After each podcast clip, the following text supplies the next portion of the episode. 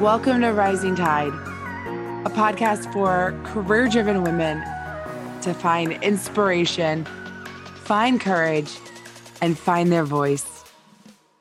On today's episode, I'm joined by Maggie Palmer. The gender pay gap is well documented and truly hit mainstream in April of 2020 when Netflix aired an episode on their Explained series, Why Women Are Paid Less. But this awareness has come to the forefront thanks to women like Maggie, who became aware of the discrepancy in pay in her own job and refused to accept this.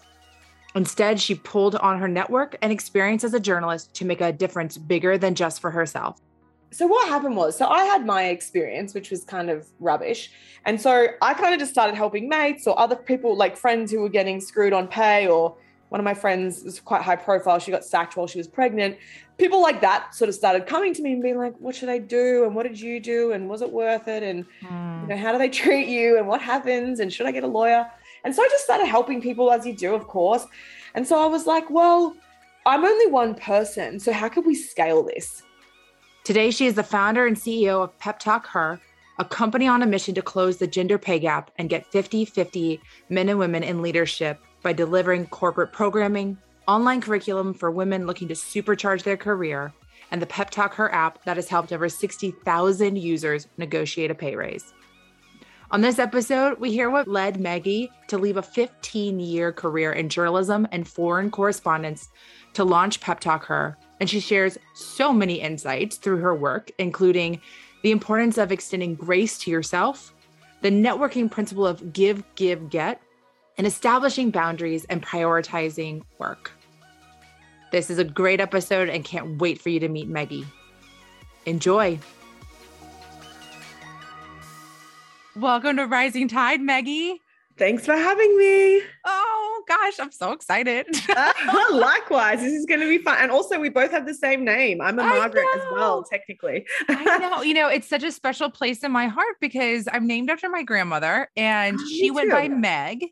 And up until I met you, she was the only other Margaret I knew that went by Meg or Meggie. And it was because my grandfather just decided to call her that one day in college, and everyone just thought her name was Meg. Wow. Isn't that interesting? Yeah, I'm also named after my grandmother, my mother's mother, and mm. she she went by Meg.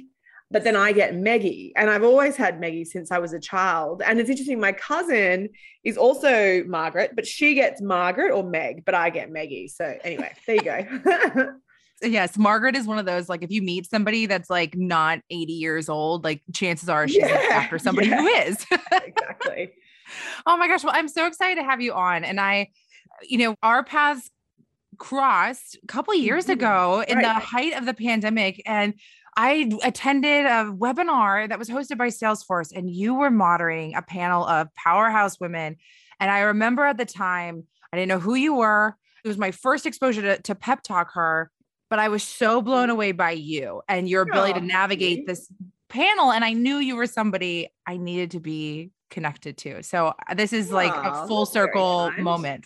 oh, well, this is going to be fun. What a treat. Yes. Well, you know, it's so interesting because I, I want to start with Pep Talk Her and what you're doing today. I am so intrigued by what you're doing. And you have a very ambitious mission in five years to have 50 50 female leaders in the corporate world. One, love this so much. I'm so curious, like, maybe what spurred it? And then how do you see going about impacting getting women into leadership with men? Yeah, I mean, it's a big question, isn't it? Well, mm-hmm. why don't I mm-hmm. start at the start? So basically, my former life, I was a journalist. I was born in Australia. That's where I started my career, hence my accent.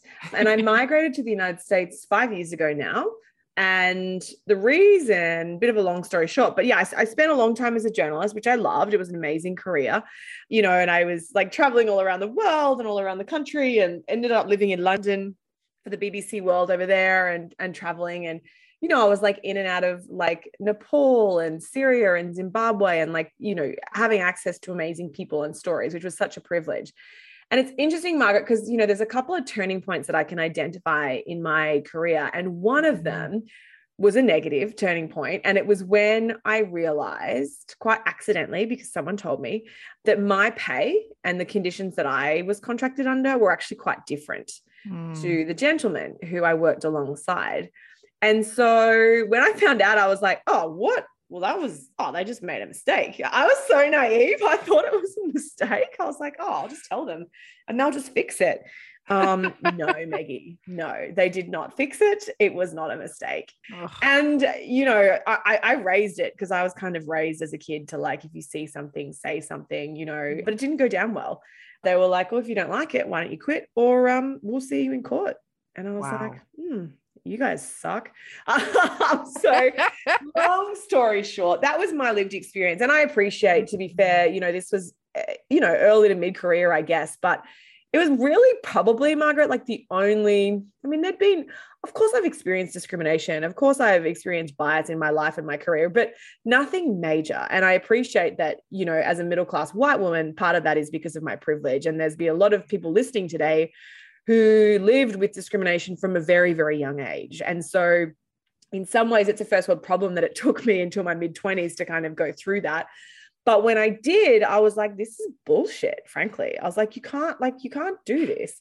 And so I was like, I don't know what to do about this. And I, I again, I was pretty naive. I didn't know right. that the gender pay gap was a thing. I didn't know that we earn, you know, 15 to 20% less, depending on how you crunch the numbers. I didn't know that we were more likely to become homeless older in life because of because of the pay gap, because of the retirement gap. And so that became kind of a big problem that I wanted to figure out how could you solve it. And so ultimately that's Pep Talk Her's mission is to mm. solve the gender gap from a pay perspective and ultimately from a leadership perspective because we know Margaret and you know this from your work like the more women we can get into leadership roles the more their pay is going to go up, right? And the more they're going to make decisions and hiring decisions and team decisions based on their experiences. And so yeah, I mean that's that's kind of what informed me to to start Pep Talk Her. Oh my gosh. You know, it's always so tricky to set, decide where I want to go. There's several things I want to go to. First one is, you know, how did you go about learning and understanding? So when this happened, right, like to your point, like this was a surprise to you. It caught you off guard. How did you go start learning and understanding that this is actually a much bigger issue and unfortunately was not an isolated experience for you or even in journalism? Yeah. Yeah, and it's not isolated. And I will, and actually, journalism's not even the worst of it. Like, mm-hmm. as I understand it, certainly, you know, right now, as of recording this podcast, the financial services industry and the insurance industry have the largest gender pay gap. And I should say as well, yes, there is a gap that works against women. That gap is so much worse for women of color. So for black women, for Latina women, for indigenous women, it is even worse, you know. So we we have a battle that we have to fight on behalf of of all of us, really. And you know, people living with a disability, or you know, there's there's so many biases that that exist in the workplace that manifest often from a pay perspective, which is not fair. So I'm a journalist by training, right? And so I spoke to experts. Mm. I flew to Stanford met with some amazing experts there who were very generous with their time and had a conversation with me. And I said to them, I want to start an app. I want to solve this problem using an app. And they were like, that's cute. You can't, but you know, good luck. And I was like, cool. I'm going to do it anyway. So, um, so we built the app anyway. But you know, and it's interesting because researchers, you know, there's there's people all around the world doing amazing research on on the challenge of the gender pay gap. And the way that they've explained it to me, and I think this is helpful for a lot of listeners. So, the gender pay gap exists for a bunch of different reasons, right? So, one of the reasons is that women are more likely to take time out of the workforce. So, we're more likely to take time off for kids, for caring responsibilities, that kind of thing. So, you can actually account for that. So, the smart data number people can actually strip that out of the data and there's still a gap, right? So, they can actually account for that. Yep. Okay. So, that's fine. So, that's one thing. The second thing is that women are more likely to be in roles, or we have been socialized to go into jobs that are lower paid.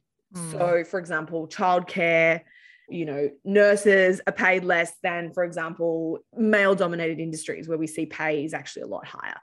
So, that's another reason for the overall gender pay gap. But again, they can strip that out of the data. So, we can actually remove that.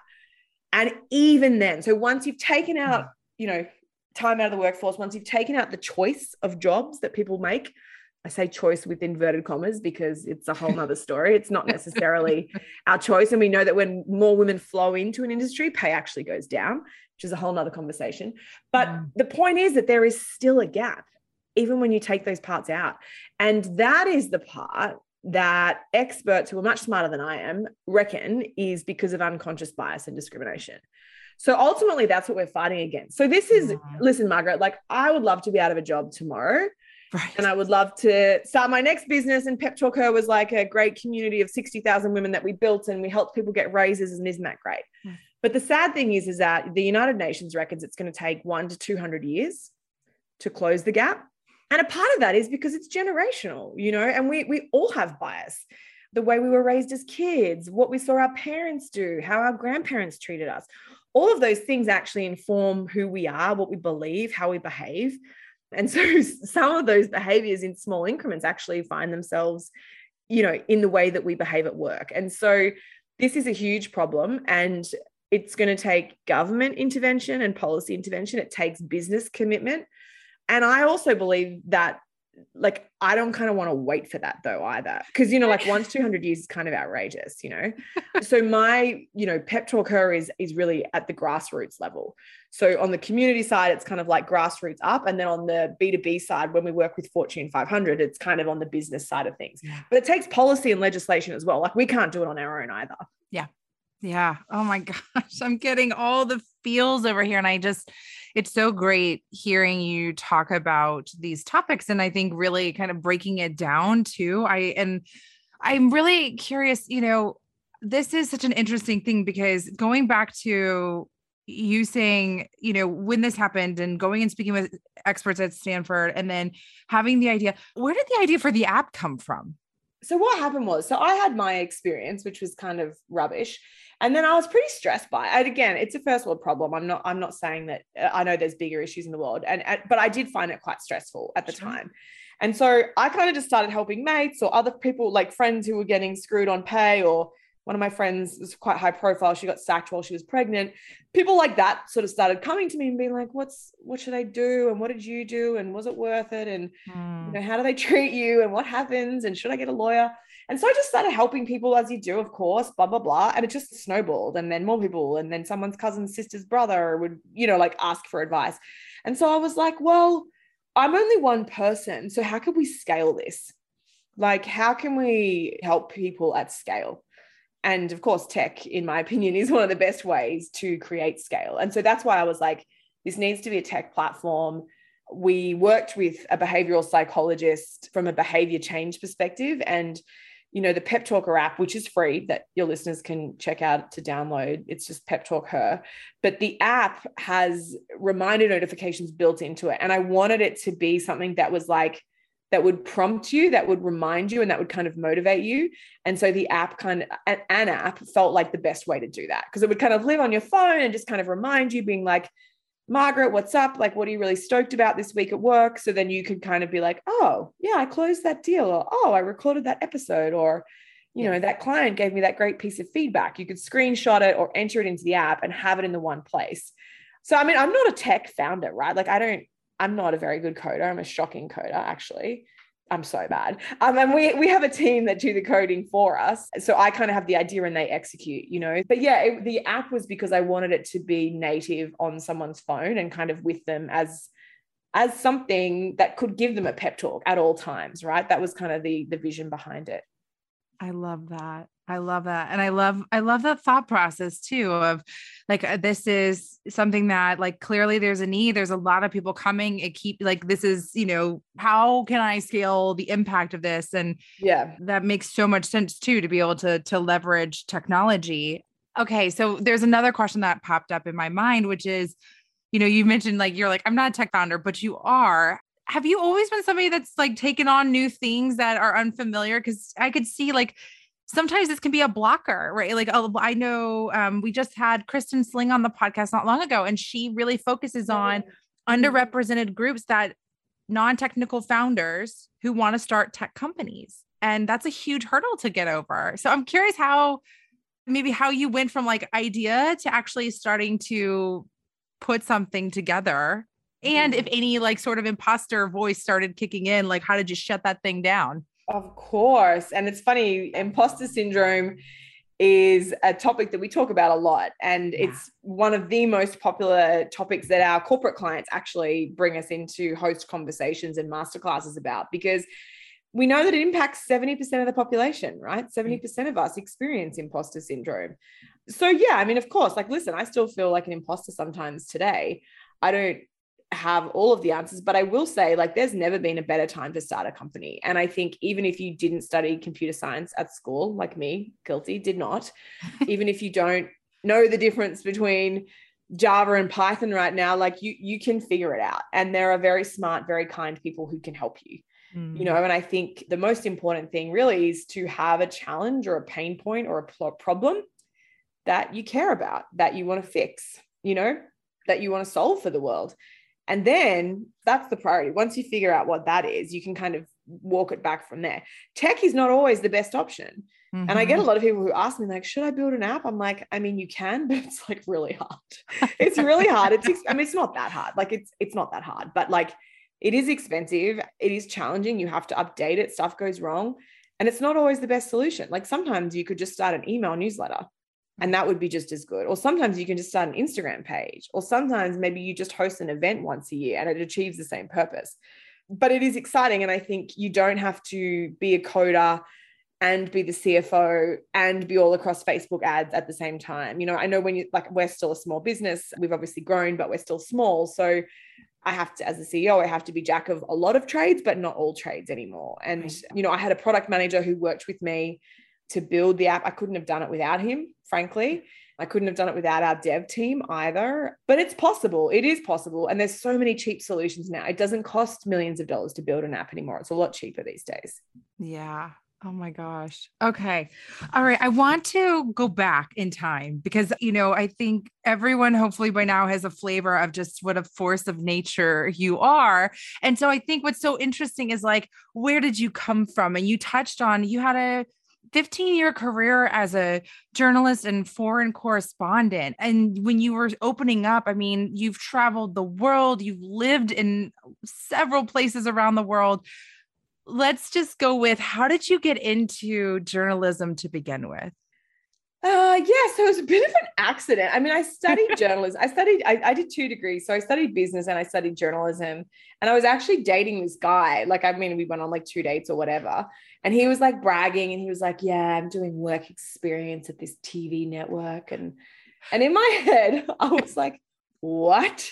you're not even very good in class. I'm way better than you. And like, why haven't I thought about doing work experience? And I kind of felt stupid. I was like, oh, shoot, I really need to like get ahead of the curve here. If he's doing that, I better hurry up and figure it out. So then I was like, oh. So then I went and spoke to some lecturers and I was like, I want to do work experience too. But it was only because this guy had kind of mentioned it. I didn't even, I was so naive. I had no idea how you eventually got jobs and stuff.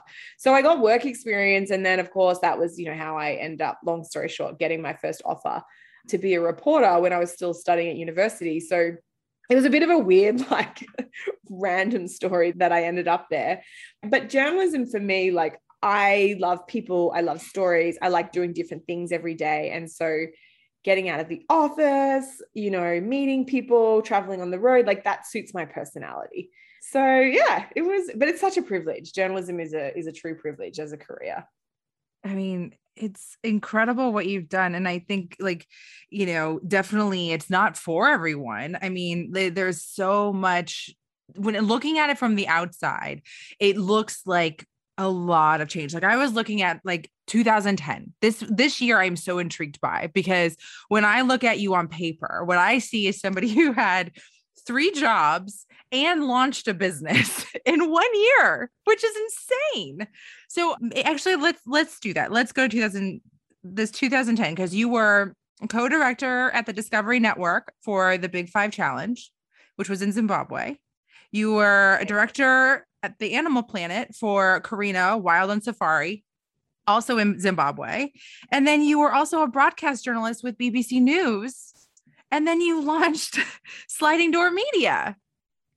Well, and this is the thing as a journalist and a producer, you know, at that point I was freelance, right? So I was kind of going from project to project. So yeah, I was yeah. in Zimbabwe for a while. Probably don't watch that show. It was pretty terrible on reflection. uh, but uh, it was good fun. We had good fun filming it. That's a whole nother story. But yeah, so I, I when I moved to London, I was freelance. So mm-hmm. I worked for a bunch of different networks all around the world sometimes it was covering news sometimes i was directing and producing tv shows sometimes i was directing documentaries and i don't know if anyone listening has ever done gallup strength finders profiling we actually it's one of the modules we run we, we have a an eight week program that we run twice a year to support women looking for raises and promotions and actually we do we do gallup strength finders as part of that and for me when i did some coaching around that my strengths one of my strengths is activator which yes. means that I love to start projects. I have lots of ideas. And so freelance reporting and directing was, you know, perfect really for my personality type because I like that excitement. I like getting things going, right?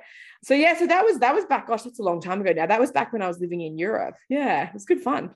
Oh my gosh. That's so tell us a little bit more because my understanding with freelance is that, you know, again, like you these were you know projects that were you know a couple of, of, months at a time but i mean it's it's freelance work so it's not a stable paycheck it's not like you're working you know you're working with you know an established company or a brand but you're not an employee. What's it like working freelance versus be like working for a company? Do you have a preference over um, one or the other? I don't know like i think when i like I mean, full time is nice because you have a regular paycheck, right? You have benefits. Yeah. And then freelance, you kind of, it's dependent on your relationships and opportunities that are presented to you, right? So yeah. if there's a lot of work around, that's great. If there's not, then it's kind of stressful. I didn't mind it though. I loved it because I when I was living in Europe, I was I was young, I was like traveling, whatever. So it was kind of perfect. You know, I'd jump on the Eurostar and go to Paris for the weekend and just turn down shifts because I wanted to, I don't know, eat croissants and drink beer in France or whatever. so it was, yeah, I didn't mind it, but I think it just depends on the stage of life too, right? I didn't have a mortgage, I didn't have kids. So I guess it kind of depends on where you're at in your stage of life. Yeah. I mean, that makes a ton of sense. And I think there's, uh, you know, again, it's just so interesting listening to you talk about it because coming from a very different perspective of being like, maybe it's more adorable, but I'd be like, oh my gosh, can I turn this down? Should I turn this down? Should I be working? Like, how did you balance, right. you know, doing things for that, you know, that you wanted to do versus like taking, taking work? Yeah, it's a, it's a tough one. I think I, when I left, I had a full time role in Australia and then I left to move over. I did some travel um, and some volunteering in South America and then, and then moved to Europe and it was it was like a season in life for me. You know and i say this to a lot of my coaching clients is like i feel like there's seasons. There's seasons to do the mm-hmm. wild hours at work right? Yeah. There's seasons to not take a back seat but to kind of sometimes you need to recuperate yeah. after a trauma or after a family issue or after a toxic boss. Sometimes it's okay to take an easier road yeah. right? An easier career or a nine to five. You may you know maybe you're used to doing an 80 hour week and you're like what?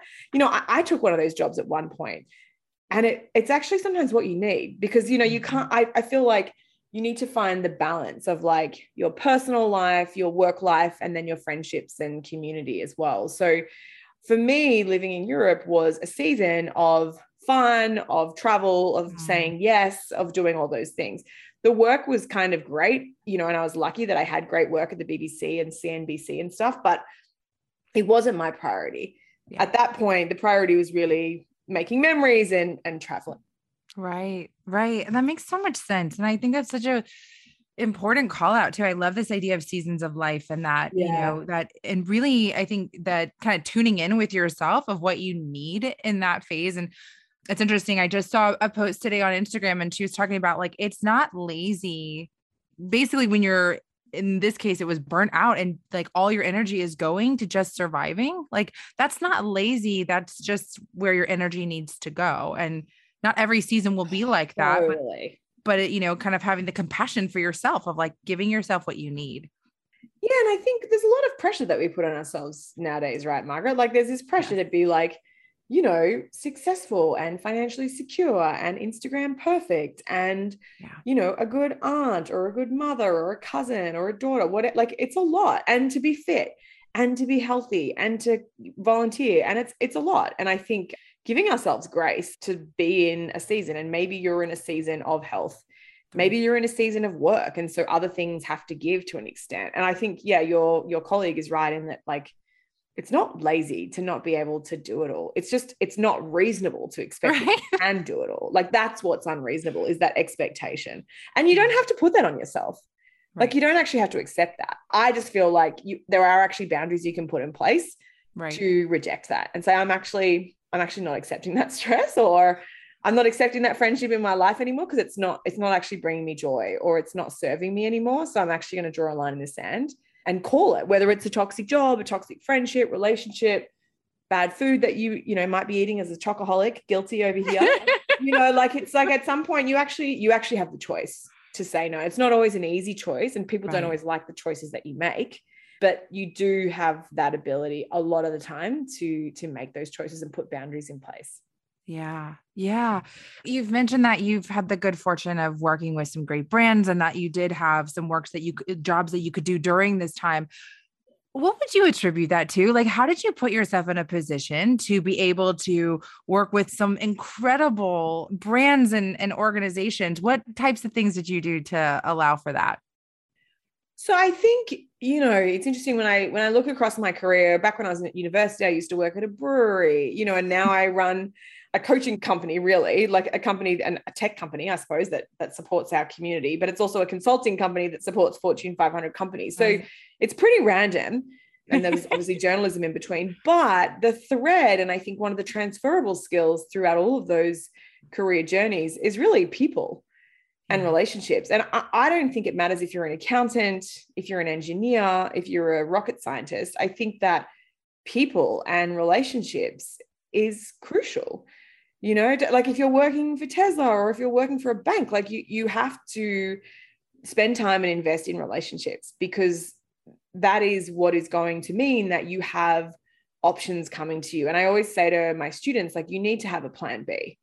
You can think that you have a stable government job. You can think that you have a stable teaching job, or you can think that you're on a rocket ship startup that's the next Uber or the next whatever, whatever successful company you want to. I don't know if we actually say Uber's that successful, but uh, that's probably a bad example. But you know, look at Theranos, for example. A lot of people went to work there and gave up really amazing jobs and equity, and it was a disaster. So you have to have a plan B because we don't know what life's going to throw at us. We don't know the next COVID's around the corner. We don't know, you know, the CFO's been embezzling money and the company goes bankrupt. You just never know. And so for me, it's been really important to always have mm. a strong community of people who support you in your career. And when I moved to New York, I met a woman. She's awesome. And she said to me, her philosophy around networking is give, give, get. Mm. So, because mm. a lot of people, I think, have this negative connotation about networking and they're like, oh, it's skeezy and it's gross. And like, you know, it's like salesy and ugh. But actually, when you frame it from the perspective of give, give, get, it's like, how can you give something to this intern? How can you give something to this executive who you've met at a cocktail party? You know, what, what can you give to someone who you've mm-hmm. met? A colleague, up, down, below you in the organization, doesn't matter. How can you support them? Does it mean that you like their LinkedIn post? Does it mean that you retweet their tweet? Does it mean that you say, hey, I didn't know you had a daughter studying interior design? We actually take interns. If you ever wanted me to connect them with the intern team, let me know. Right. Like what, what is it that you can give people? Because right. thinking about it from that perspective of service is very valuable because what happens is as humans, we want to reciprocate, we want to support you know people who support us right? right and so i just think that like actually caring about people and genuinely connecting them and supporting them and offering them advice or cheering them on or yeah. you know if you work at a company giving them work opportunities if your if your friends or colleagues start businesses you know that actually pays huge dividends in the long run from a relationship perspective. So that's you know I I always say to people I haven't applied for a job since I, I, used to work at Burger King when I was like 15 I haven't applied for a job since then. And I'm in my like I'm in my mid 30s now. Like I just because it's all come through word of mouth right? People knew people who knew people or referrals. Yeah. Yeah. And you're hitting on something so big and such a common theme I've seen on this podcast is where, you know, a major driver for the women and their careers has been that emphasis on relationships and right. it is a form of networking and that right. idea i love the give give get great isn't it mm. it's so so good you know what i'm wondering and i'm really curious how you handle this because again of how much you're involved in you do have so much on your plate with what you're growing with pep talk her how do you balance the the give you know where it's like finding the line of like being protective of yourself and your time yeah but also like helping people out and you know wanting to have those relationships and wanting to to give how do you strike your balance yeah, it's hard, isn't it? And I think boundaries are important. And so my mm-hmm. team knows these are our priorities. This is what we are prioritizing. And so if emails come in or if requests come in and they align with those priorities, then it's a yes. Yeah. If it's very divergent from our priorities, it's probably a no. And if it's in the gray area, then this is the decision matrix that you use to, to make a call, right? And I think as you get busier, and I've certainly found that as the business has grown, you know, I say I say no to more things now. So we don't, you know, we don't have capacity to do as much unpaid work anymore. Yeah. So we we obviously have pro bono partners who we work with for workshops and speaking engagements and stuff, but we can't say yes to everything that's free now. We just can't, like, I would love to, but we just, we don't, I don't have the time in the day. And that's like a means to an end for the long term because I know as the business grows and as our profit grows, we can actually give back in a bigger way through advocacy and lobbying at the, at the macro government level. And so I think it's also about putting in place boundaries and not feeling guilty. And you yeah. can't say yes to every can I pick your brain email or call. You can't. You can't say yes to every unsolicited can I take you for a coffee. You can't do that. But you can have templates set up that direct them to a blog post that you've written or that suggest that they follow you on LinkedIn or here's a free cheat sheet that we have about how to ask for a raise. Check out peptalkher.com forward slash pay me more. You know like you can you can still add value in a way that is not going to necessarily be prohibitive on your time. And you know i have an assistant and that that helps because it kind of allows me to scale my time somewhat because she can kind of triage and that kind of stuff.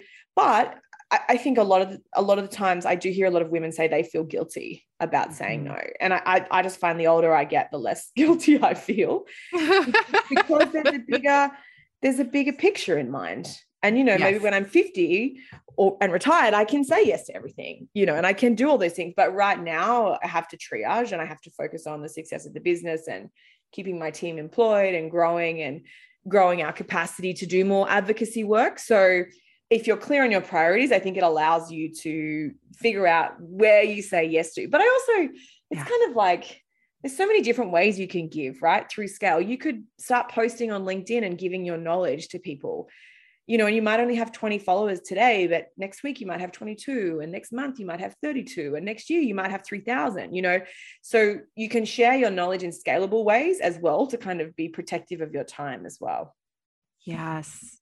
Oh my gosh. You know, there's a couple things I just want to double down on for a sec because they're so good and they're so, so helpful, which is, you know, I think when you were talking about there's something much bigger that you're working towards, and this idea of, I love a good old reframe. I'm a big fan of the reframe. And so when you, you know, this idea of when you feel yourself feeling that tension of, you know, if the guilt creeps in about saying no, grounding yourself in, you're not saying no because you're turning your back on this person. You're saying no because there's something else that serves a, a higher purpose that's aligned with the priorities right. that is getting your attention. And that, you know, by saying yes, you know, you're taking away from that which will have you know an impact and so i think that is so great as far as like reminding yourself of like you're not saying no for no reason. You're saying no because there's a higher purpose that's being served. And then yeah. I love so much too this the concept of like a decision matrix.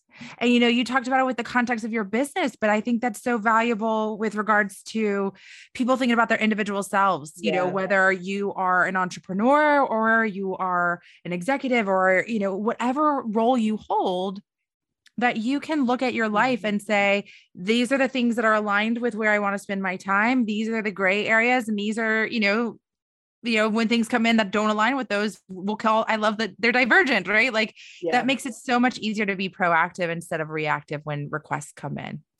And, and it takes away the decision making criteria because it's right there. And I think as well, just being smart about how can you scale your time, having a template. Yes. So yes. having an email yes. template that's like, you know, hey, unfortunately, we already have we're already at capacity with our program and our partners this year. However, this is a free resource that your community can access. Here's a blog, you know, here are free, you know, cheat sheets that your community can access. That's absolutely free. They can look at this YouTube video. You know, so my assistant, we have that. And so it takes five seconds to send it. Sometimes we say yes. I'm not, I'm not saying we don't say yes. Of course we do at times, but like right. it's just you don't have to like agonize and think about choosing the right wording. Just do it once Right. And then make a process out of it so that it can be repeated over and over again. Yes. Yes. Oh my gosh. Oh, that's so great. Thank you for sharing that because it's really valuable. And again, it's very clear that that's a, an absolute strength of yours. And there's so much knowledge to be learned from you. So, okay. Well, let me ask you this because I kind of uh, mentioned it briefly, but we haven't talked about it yet, which was Pep Talk Her is actually your second company that you founded, right. and your first one was Sliding Door Media. Mm-hmm. So tell us about the decision to start Sliding Door. Yeah, so Sliding Door Media was like a is I mean it still exists. It's a media training company. So when I was a journalist and I was like at some point I want to get out of journalism. I didn't really know how and I did mm. get asked to do media training on the side, which I did. So I kind of developed a bit of a methodology around that.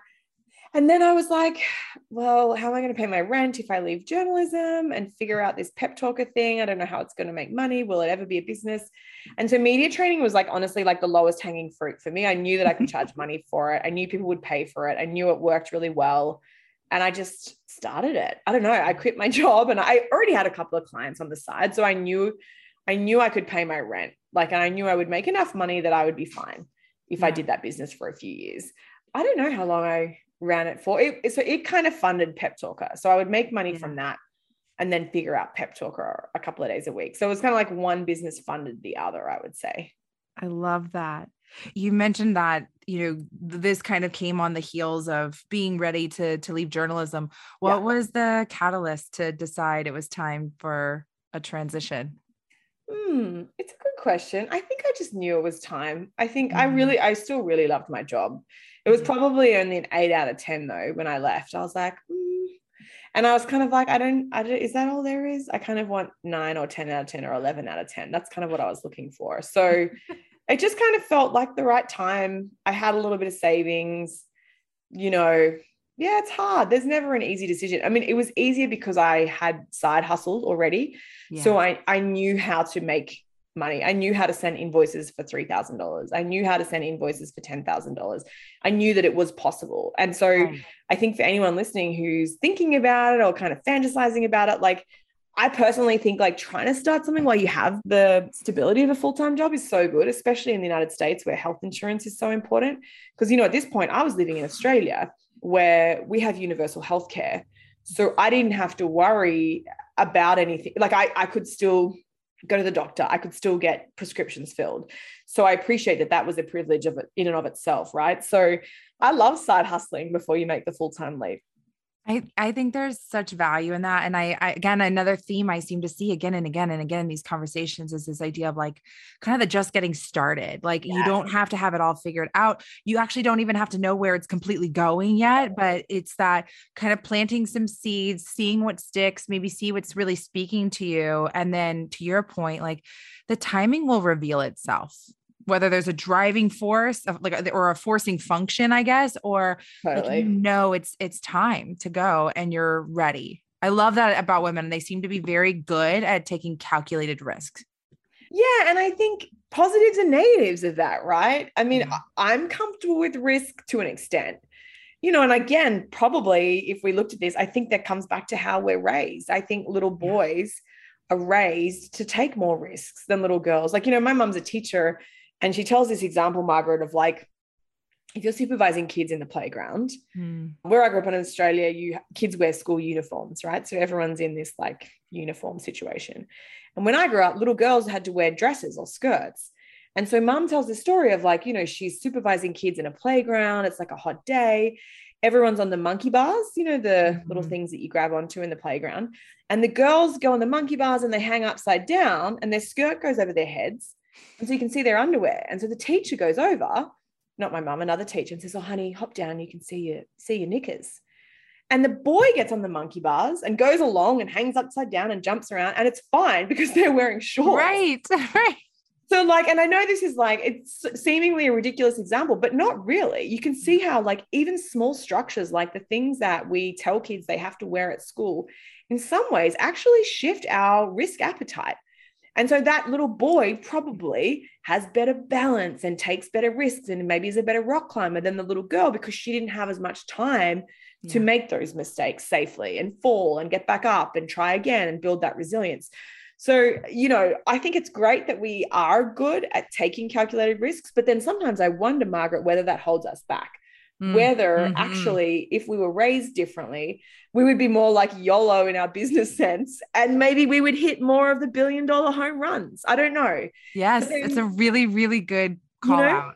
And I love, you know what, it, that example you gave is so beautiful in the sense of like, it's so clear what you're talking about because what came to me is like attribution error right like i could see you know i have the lovely uh, voice that i'm breaking of you know whenever i did something different there was something wrong with me and i don't know where that comes from but you know as you told that example i could easily see this little girl not realizing that like she was told to get down you know her underwear showing was nothing more than like a crappy uniform that she had to wear as opposed to like yeah. she didn't belong to be on those bars and so i think it's yes. a great it's such a great example and i do think there is a really interesting question of you know does that change does that make a difference the fact that we we do want yeah. to be more calculated in our risk and our appetite for risk is is definitely lower yeah. And listen, there's so many wonderful qualities about the feminine and there's so many wonderful qualities about the masculine. And I'm not, I'm not saying that either of them are,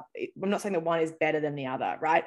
But I do think that all of us can question whether we have children, whether we're proud aunties, whether we're friends of people with kids or whatever, you know, whatever it is, grandparents. I think we can all actually question and critically think about like, how do we treat our friends' kids or how do we treat our own kids? And actually, do we kind of impose on them maybe some of our own biases that we carry from our childhood? And is that positive or negative? I don't know the answer, but I think it's worth all of us being conscious of that. Yeah. Like little things, like I will really try hard now when I'm seeing my friends' kids. I won't say, like, one of my friends has a little daughter called Malia, and I won't say to her, Oh, you look so cute today. I'll try and say things like, That's such a creative decision that you made, or like, that's really brave that you you know halved the chocolate and gave it to your brother i know you really wanted it like i'll try and use words that aren't about appearance because yeah. i i really want to try and like reward her for creative thinking or for being generous or because you know it's so easy like typically like, oh my god you're so cute you look so beautiful and she does. And she but does. equally i don't i don't want her to think that that's the only thing that she can be praised for. Right. You know and i don't i don't want her to feel like that that's the only value that she brings. So it's a it's just interesting to kind of question what you can do like what any of us can do right today to, to just make one tiny shift in our behavior as well Oh yeah. I'm a big fan of the so Adam Grant's book Think Again was so meaningful to love me. Yeah. Uh, it's such a great read and I really love this idea of any belief we hold of really challenging it and just saying like why do i believe that and there's nothing wrong with asking that question of yourself because you may say i do have actual reasons why i believe what i believe and it's grounded in facts and i haven't learned new information to update it yet but i do think that there's such value in just questioning what we believe and is there anything substantial to it or is it just something that we don't actually know why we we hold the belief so right being critical about the way it's always been. Yeah. You know, that's important too when it comes to, you know, obviously from our perspective at Pep Talk Her, the mission of closing the pay gap and the leadership mm. gap. Like, why are there only four males candidates being interviewed for this role? Why are there no women of color in this leadership team? Why is there a 7% pay gap that has crept in? Why is that okay? Like, okay, that's historically been the case, but why is that? You know, and it does take all of us to ask those questions. We can't just expect that the government's going to fix it or that leadership will notice it. We do have to, when we feel we have capacity, have that courageous conversation, yeah. you know, and ask hard questions. Yeah. Right. You know, I think the other thing that you, when you were talking about your, your friend's daughter, it's like, it does take intention. Right. It, it, right. Like it, it, because we are also having to break habits and social conditioning that it, it, does require intention and energy and so but i think it's really beautiful that that's something that you are doing for others and really, you know, kind of walking the the walk and, and not just talking the talk when it comes to closing the gap. Trying to, Margaret. Work right, right. That's the best we can ask for. but I oh would love to hear from your listeners. Like, you know, Margaret and I are both on all of the socials and Instagram at Pep Talk Her. Like, let, if you've listened to this podcast, like send me a DM and let me know. Like, I'd love to hear more about your story as well. Yeah. Yes. Please do that. And that's something I always encourage people to as you're listening to this and reach out if if like Maggie really speaks to you like I always think there's such tremendous value and letting somebody know that like you don't ever know the the power of communicating that and I think there's such value and like the beauty of the podcast and what I love about it is being able to share people's stories and allowing, you know, somebody to show up as their whole self and letting others connect to them, be inspired by them, see themselves in that story. And so, you know, yes, like definitely reach out and connect. Totally. And that's like full circle because that's how we met, Margaret. All these it is. You sent me, you sent me an unsolicited LinkedIn message and you were like, I heard you on that Salesforce event. Let's stay in touch. And we have. And so absolutely always reach out. Why not? I love it. Well, you know, kind of closing question here because I I love asking this as you reflect on your career up until this point. Mm-hmm. If there's either, you know, a piece of advice that has served you really well, maybe in addition to that amazing networking advice, or something that you have learned along the way that has served you really well that you would want listeners to take away that that one thing what would you yeah. want them to to walk away with so I think it would be my favorite quote. And my favorite quote is leap and the net will appear. Mm. I love that quote leap and the net will appear. Because for me, that is all about taking the chance, taking the mm. road less traveled and taking it fearlessly. And you're probably feeling a lot of fear on the inside. And, you know, I think when I reflect on the decisions, the turning points, there's probably three major turning points in my career and they were all scary to make. Most of them were values based decisions. Most of them, there was behavior that I didn't agree with. And so I made the decision to leave, which is scary, but I don't regret it because actually the path that that led me on means that I'm chatting with you today. Right. And so, but I had to leap, I had to take a leap of faith. And I'm fortunate that the net did appear. But I do believe if you are clear on why you're mm. making a decision, if something is no longer serving you, yes, it's scary yes, you might have been there for 15 years, 16 years, six years, whatever, but other brilliant things will appear in your pathway and to really trust that that that that will happen for you as well. Yeah, I think that's such a great call out. And I think there it is, it's grounded in in in things like being clear why you're making it like you're grounded in your values like it's not a just you know jump jump without thought but i do i think right. i love that so much leap in the net will appear i just it does that made my heart race a little bit but there is such truth to it and like you have to take a step like that's yeah. the most important thing and i love it too of like yeah. i don't know i hear the net will appear is like it's kind of betting on yourself it is and it's to your point you know it doesn't have to be reckless leaping it can be considered right. leaping yeah. you know and you can ask you know your brains trust counselor friends and family for advice you can mm. kind of feed into that decision as to when and where you'll leap but again, in my experience, there have been things that have appeared on the path. And I think partly, honestly, that's because there was a, a strong network, a, a great group of magnanimous people around me who were also happy to kind of lead me and direct me and nudge me in, in a certain direction. Right. So that makes the leaping a lot easier, I will say. Yes. Yes, yes, yes. Oh my gosh.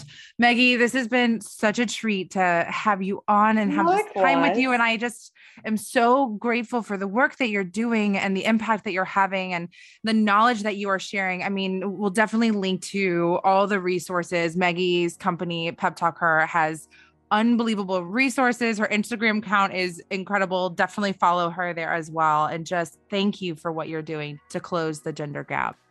Oh, it's a pleasure. And thanks for all the impact that you're making through telling these stories. I so appreciate it, Margaret. And I'm excited to connect with your listeners on social media for sure. Yay. Yay. All right. Well, have a great rest of your day. Thanks so much. I love getting to do this podcast. And it's always a special episode when I get to interview a woman who has transitioned her career into a similar line of work as to what I'm doing with Rising Tide. I love the fact that so many women out there have taken what has been a frustrating or challenging situation and are turning it into something and fuel to make a better tomorrow for others. If you want to learn more about Pep Talk Her, I've linked all of Maggie's resources here for you to ensure that that's easy so you can either follow along, download the app, or access the resources that she has available through her company. So grateful for having you here. And until next week, continue rising.